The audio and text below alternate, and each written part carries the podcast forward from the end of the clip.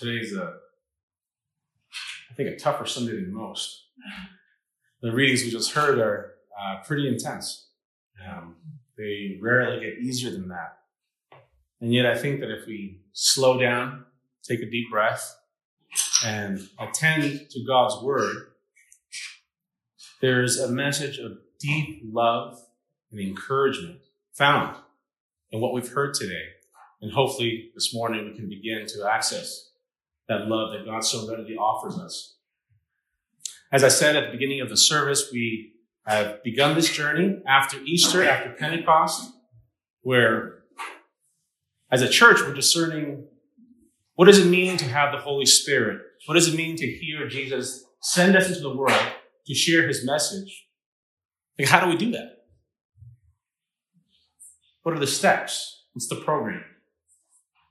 And then, the past Sundays, this Sunday, and going forward, we're going to be shown the shape. Last Sunday, we heard the story of Abraham and Sarah, the laughter of Sarah at the promise of God of her giving birth to a child while she's in her 90s. Uh, that's a big call by any stretch. And yet we saw that as God gave her the promise and she laughed, she was wrestling with it, yet God fulfilled that promise and gave her her child. We also derive from that that God has given us a promise in Jesus. And it's for us to trust in that, even though it's not manifesting in our lives. That we can trust that God is good and He'll do what He's promised He will do. All right, that's last Sunday. There's an internal work that God is doing for us to trust Him. And so we say, okay, we're going to trust God. We're going to move forward. And as we step forward to do His work, then He tells us, by the way, it's going to be really hard. And everyone's going to hate you and they're going to kill you. And so now we've stopped again. Wait a minute. What? All right. And I think that's where we have to sit. Um, I'm to tell you a story. I'm to tell you a story, and some of you guys already know it. And if you know it, then uh, well, just bear with me. Um, years ago now, when I was uh, when I was in seminary. Oh, sorry, I was about to go into seminary. It was a summer before my first term, and I was um, my life was in flux. So much was changing, but I was also very excited for the future. And I was at a, co- a coffee shop wrapping up some uh, last minute uh, studies, and I had lined up to get another drink. And ahead of me in the line uh, was a young woman who I uh, fancied. Saw her, I was like, wow, she's kind of cute. Uh, I was single at the time, sorry. Uh, this is just past. Oh, very much in the past. Um, not my wife. Different story. Um, and I, I just I went up to her. I said hi. I just sort of tried to start a conversation. I guess she accepted it. So we had an impromptu kind of coffee date there in the cafe. Um, and I was talking to her, and eventually it came up like, "Oh, so what do you what do, what do you do? What are, what are your future plans?" And as as she asked me that, I kind of froze. I suddenly felt the weight of having to say, well, you know, actually, I'm going to seminary and I'm studying to become a, a minister. Hmm. Because I, I, I, guess I had always felt the, the kind of the, the, weirdness that's put on you when you're a Christian in this world, but then it felt kind of heightened. In that moment, I didn't want to be weird. I wanted to be affable and winsome and all the things you want to do when you're talking to somebody you kind of like. And it, it hit me right in the stomach. And so I lied. I told her, oh, I'm, I'm going to be doing a master's of religious studies. And left it at that. It was, so that's pretty neutral. What does that mean? Who knows? And so I moved on with conversation. She was like, oh, okay, she was sharing about herself. We were talking, and then I just couldn't get rid of that feeling of, that wasn't right. That, that was, I mean, you lied to someone. Also, the reading you read, you know, you, you disown me before others. I'm going to disown you before my father. That kind of, kind of appears. Like, oh no, I just, I just stepped into the hot water. I had to get out. And so when the conversation came to a pause, I had to tell her, listen, just so you know, I just, I just lied to you. I'm not doing a master's in religious studies. I'm actually going to Wycliffe College and religious seminary. And yeah, sorry that I said that. And then she was very gracious. The conversation went on. That was it. Nothing came from that. Right? Um, but that story has stayed with me in my life. Feeling the pressure in key moments of standing for Jesus. You know, saying, like, yeah, I follow Jesus. Because I think we all intuitively know, we feel that there's a price tag it. Right? Because when you say you follow Jesus, you're invoking um, a whole vision of human life, a whole explanation for who we are and our purpose and what that life is supposed to look like. And in every human age, that shape of life, the Jesus life, in every human age, it never has fit neatly with human culture. It just never has.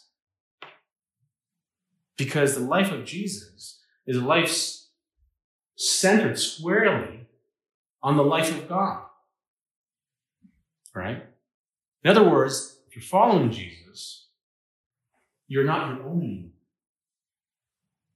Everything you think, everything you do is filtered through the lens of the question well, what does God want me to do about this? What is God calling me to do? But you see, every human age, every human culture, human culture isn't asking that question. So naturally, there's going to be conflict. Because the tendency of every human culture is to say, how can we get more money and more power? How can we get more dominance and influence? And isn't asking, what does God think about this? Even the ones that purportedly say that, in the very fabric of their, of their politics, functionally are not doing that. The only person that ever did that perfectly well, his name is Jesus. And he loved God perfectly. He loved humans perfectly. And they arrested him illegally and they lynched him on a Roman cross. The shape of following Jesus. And you don't have to know a lot about the story of the Bible to get a sense that if you say yes to Jesus, you brace yourself. You're in the deep water. So why do it? Why do it if I step in, if I step forward in faith, Jesus is, is the way, and immediately it gets hard, I'm going to be rejected by family, by friends, by coworkers, by the world at large, then why do it? Right? And it feels so painful. I'm so glad that we heard the story of Hagar this morning. I'm glad. It's actually a very, in the end, a beautiful story, but it does not seem like it at first. You know, you might know the story. Hagar is an Egyptian woman. She's a slave. She belongs to Abraham and Sarah. She's Sarah's slave. Abraham and Sarah are kind of like the power couple in the Bible, right? Everything kind of comes from them. They're a big deal if you didn't know that in the Bible.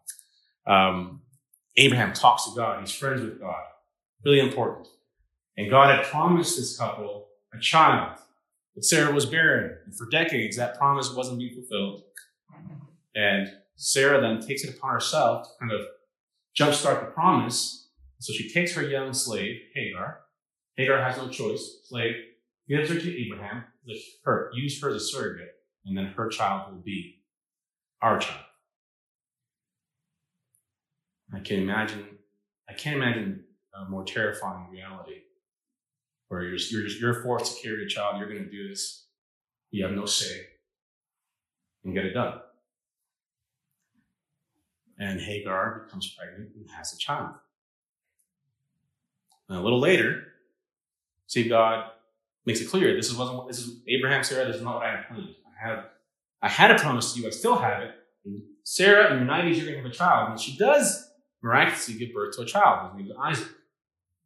But Hagar and Ishmael, her son, are still there. And there's tension in this family. Because suddenly Sarah grows to resent this other child, resents their reality. In one of the stories we didn't read today, Sarah beats Hagar mercilessly and Hagar runs away. But God comes to her, comes to her rescue, and Hagar returns to her home.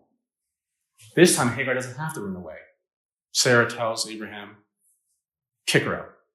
She has no share in this family. And Abraham, in yet another moment of cowardice his whole life, again, listens to Sarah, sends Hagar and his son, his child, packing, and they go into the wilderness. And that might as well be a death sentence. And that's what we heard today. And that's heartbreaking. You want to talk hard? That's hard. So when we read this and we hear the story, we can think all kinds of things, all kinds of feelings arise, and it's very hard to hear. But here's what's easy to miss. I'm not sure if you caught it. That story of Hagar is a story of freedom. It's a story of freedom. It doesn't come right, right away because so much horrible is happening. The hard things are happening. But notice the details. She's been kicked out. She's no longer a slave. She's been set free. And as she enters that freedom, it's got really hard. And she's desperate. She's in a desperate moment. And as we hear in the story, in that hard moment where she has no other recourse, once again, God shows up. When she was at her limits and she could do no more, God shows up.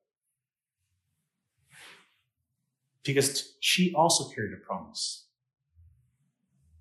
Earlier in her story, God had come to her and said, I have you. You will have a family. It will be a blessed family. I'm with you. She was on that journey. Journey of freedom that didn't look like freedom, but that's what it was.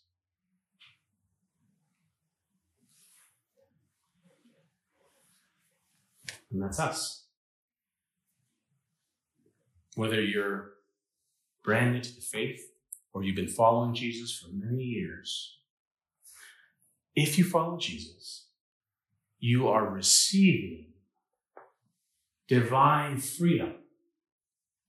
You're being set free. But I know that often it doesn't feel like freedom. It feels like you're being wrapped up to be beaten. And I know that because when we go outside these doors and you're in the water world, you look at the ads, Monty Rogers, TELUS, whatever, all these companies, they're also selling you freedom. If you buy this product, you're set free. Text anyone, call anyone. Take this trip. You're free and everything, you know, negotiated. Purchase your freedom with your money. All these things. Do whatever you want. And so we buy into this narrative of freedom. Absence of restriction, really. Right? So when we follow Jesus, what all these rules and regulations, and I gotta read the Bible go to church. What's going on here? I thought I was being set free, and I'm to be hated and judged people that care about me. I thought this doesn't feel like freedom at all. I want less rules. and I want to have a lot more fun. Yeah. But really, absence of restriction is not in any way. It's that's a shallow freedom at best, right? I mean, think about it. Really spend time thinking. If you think freedom is just do whatever I want, think about what that means. Take a fish. Pick the fish up. Put it on a tree branch. Right, right there. What's going to happen? What's the fish going to say? Whoa, I'm really experiencing a, whole new layer, level of freedom. This is, this is fantastic. What's next? No. The fish will flop for a second, fall to the ground, and be gasping its last breaths. But it had, right? This is a thought experiment. But like, you see what I'm saying? The fish is restricted to the water. Yeah, you could have absolute freedom, take it out of the water, put it in the tree, nothing's going to happen. The fish is going to die. That's it. What's interesting, actually, but if you take that fish from its flopping on the grass, pick it up, and you put it back in the water, it comes to life. swims, spins, whatever you can do. You see what I'm saying? It just moves. It experiences. Because freedom isn't fundamentally or in the end about absence of restriction. Freedom mm-hmm. is about recognizing your nature, who you are as a human being, and attuning to that. And, then, and in that knowledge, in that self understanding, that's where you experience freedom. So you have to, so you hear him saying you have to answer that prior question like, well, who am I? Right? Who am I really? I mean, Hagar could have asked that question. Oh, wait a minute, I'm a human being just like Sarah. Why am I a slave? Right? Start asking yourself, what's my purpose? What am I supposed to be doing right now? And humans through the ages have been asking that question.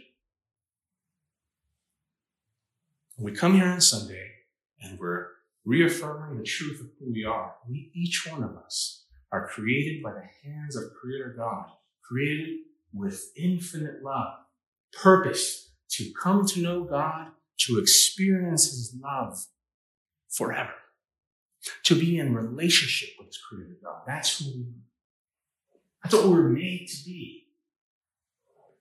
And if you had an understanding that that's who you are, well, then yeah, there's some restrictions on how you, if you think about it, you could, you could say that, but your life is restricted in some ways.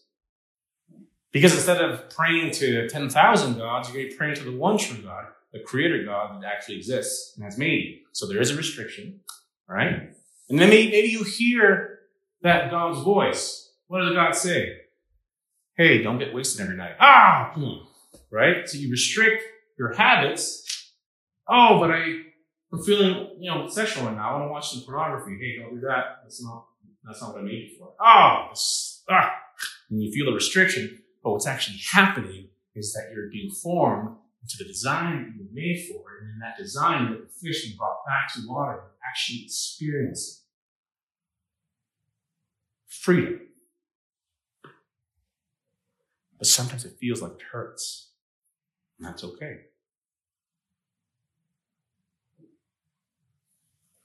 Have you ever uh, have you ever gone back to the gym? You, you know where you know where you're going back to the gym. Make that New Year's resolution. Like this is the year of the eight pack. And you get ready, right? Pick up a little five pound weights. That's me, right? There's a pumping for a bit. 25, come on. But uh, and then what happens when you go home? You feel good, right? Knocked it out of the park. You go to bed, and then what happens next morning? Oh, I'm restricted. Can't do anything. Right? Going to the gym is a good, is a good, it's a good call. If you're, if you're making that choice and I'm encouraging that, that's great. Uh, but you know that when you start doing the thing that you're supposed to be doing, it kind of hurts for a spell. All right, it's, a, it's an easy comparison. But you hear what I'm saying? Hagar's story, she couldn't have known. Not really. She was suffering. But in the midst of that whole moment, she had walked into freedom, and God was there. And she thought she was alone. She wasn't. That is a clue. She was hearing a clue. We need to hear out loud. We are ever, none of us, alone. And we can know that and we can trust that because in the most painful and broken part of human history, 2,000 years ago, in the midst of a bloodthirsty empire, ravaging nations left, right, and center. At that crucial moment, God came to us in the person of Jesus Christ. God Himself. God didn't walk away. God didn't abandon us. God didn't just snap His fingers, eradicate creation, and start again. No. He came into our broken world. He loved us so much. He was born and He lived like us. He a little baby. He grew up to be a man. And He shared the message of God love.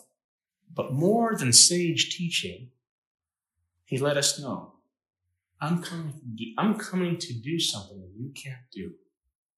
I've come to heal your world, your lives. I've come to heal the relationship that you've broken with God, with me, and I'm going to make it right. For all the suffering and all the brokenness that you experience in this world, the Hagar moments that are unfortunately too common in human history. God came into this world in Jesus. And as we said, He loved God perfectly. He loved people perfectly. They arrested him and they took him on a Roman cross. And he submitted to that.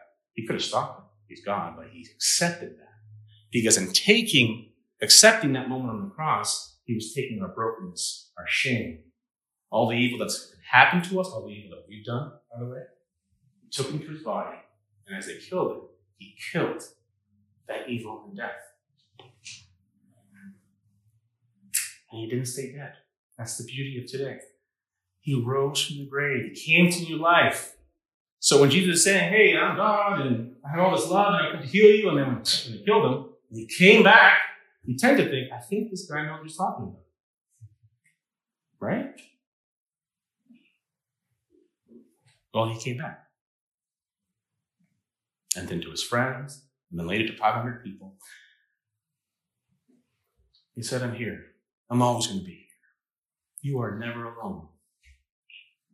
Yeah, I'm going to go to my father's house for a spell, but even then, I'm sending you my Holy Spirit, my very Spirit. I'm always with you up to the end of the age. That's Jesus' words. And so, here I'm talking to the Christians. All right? If you're a follower of Jesus, no matter where you are on that spiritual journey, when you've taken that first step forward, I'm trusting Jesus, I'm going to follow you. There's something about you that really pulls me. And then, bam, someone hates you. Bam, someone criticizes you. Bam, someone makes fun of you. As they do. I think it's silly to be here. In that moment, your Hagar moment, oof, everything's wrong. I'm hurting. I went to the gym yesterday, and now this really hurts. In that moment, and you feel, I can't do this. No, this is way too hard. This is way too hard, right? Uh, religious studies, right? And you feel that moment, just know that you're not alone. You're walking into the freedom God always wanted you to experience. Yes, it feels like death, but you're not alone.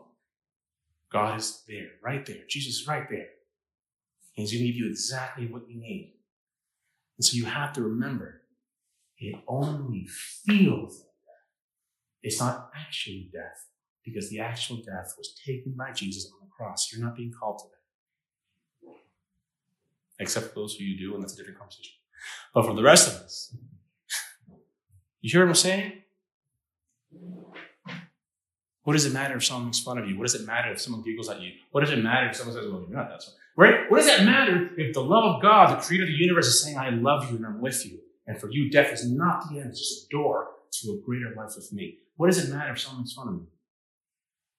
For this. If it's true, which it is, Jesus rose from the grave, kind of proves that. Do you see what I'm saying? You have to make the mental, you do the mental math. Person made fun of me. I have the love of the king. You know what? We're going to be okay.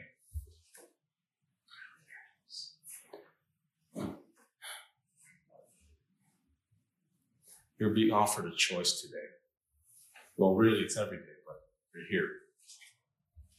And this is for the Christian. If you're not a Christian, I'm so glad you're here. I hope you enjoy the service.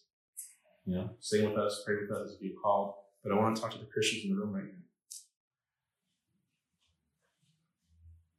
You've accepted to follow Jesus. That's the choice you made in your life. You're going to be making that choice every day. Every morning you wake up, that's the choice you make. Some mornings will be harder than others. You're going to walk into certain rooms, and it's just going to be hard. Right?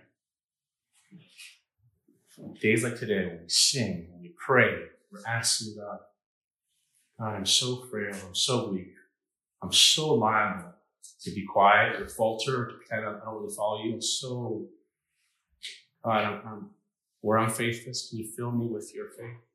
Where I'm weak, can you fill me with your strength? And as you pray that, and as you ask for that, God will give you exactly what you need for today every day. And at the end of your life, you look back and it's not going to be a river of meaningless career, job, things, vacation. It won't be that that you'll be thinking about with, oh, if I can go back. You'll be looking forward to a new, better life with Him. That's the promise. My prayer is that you accept it, not only for your greater good, but God's greater glory. Let's pray.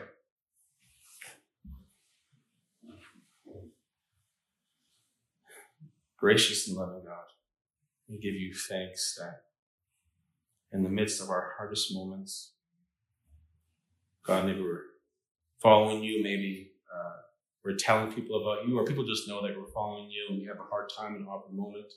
We feel discouraged. Um, God, we thank you that in those moments you're with us.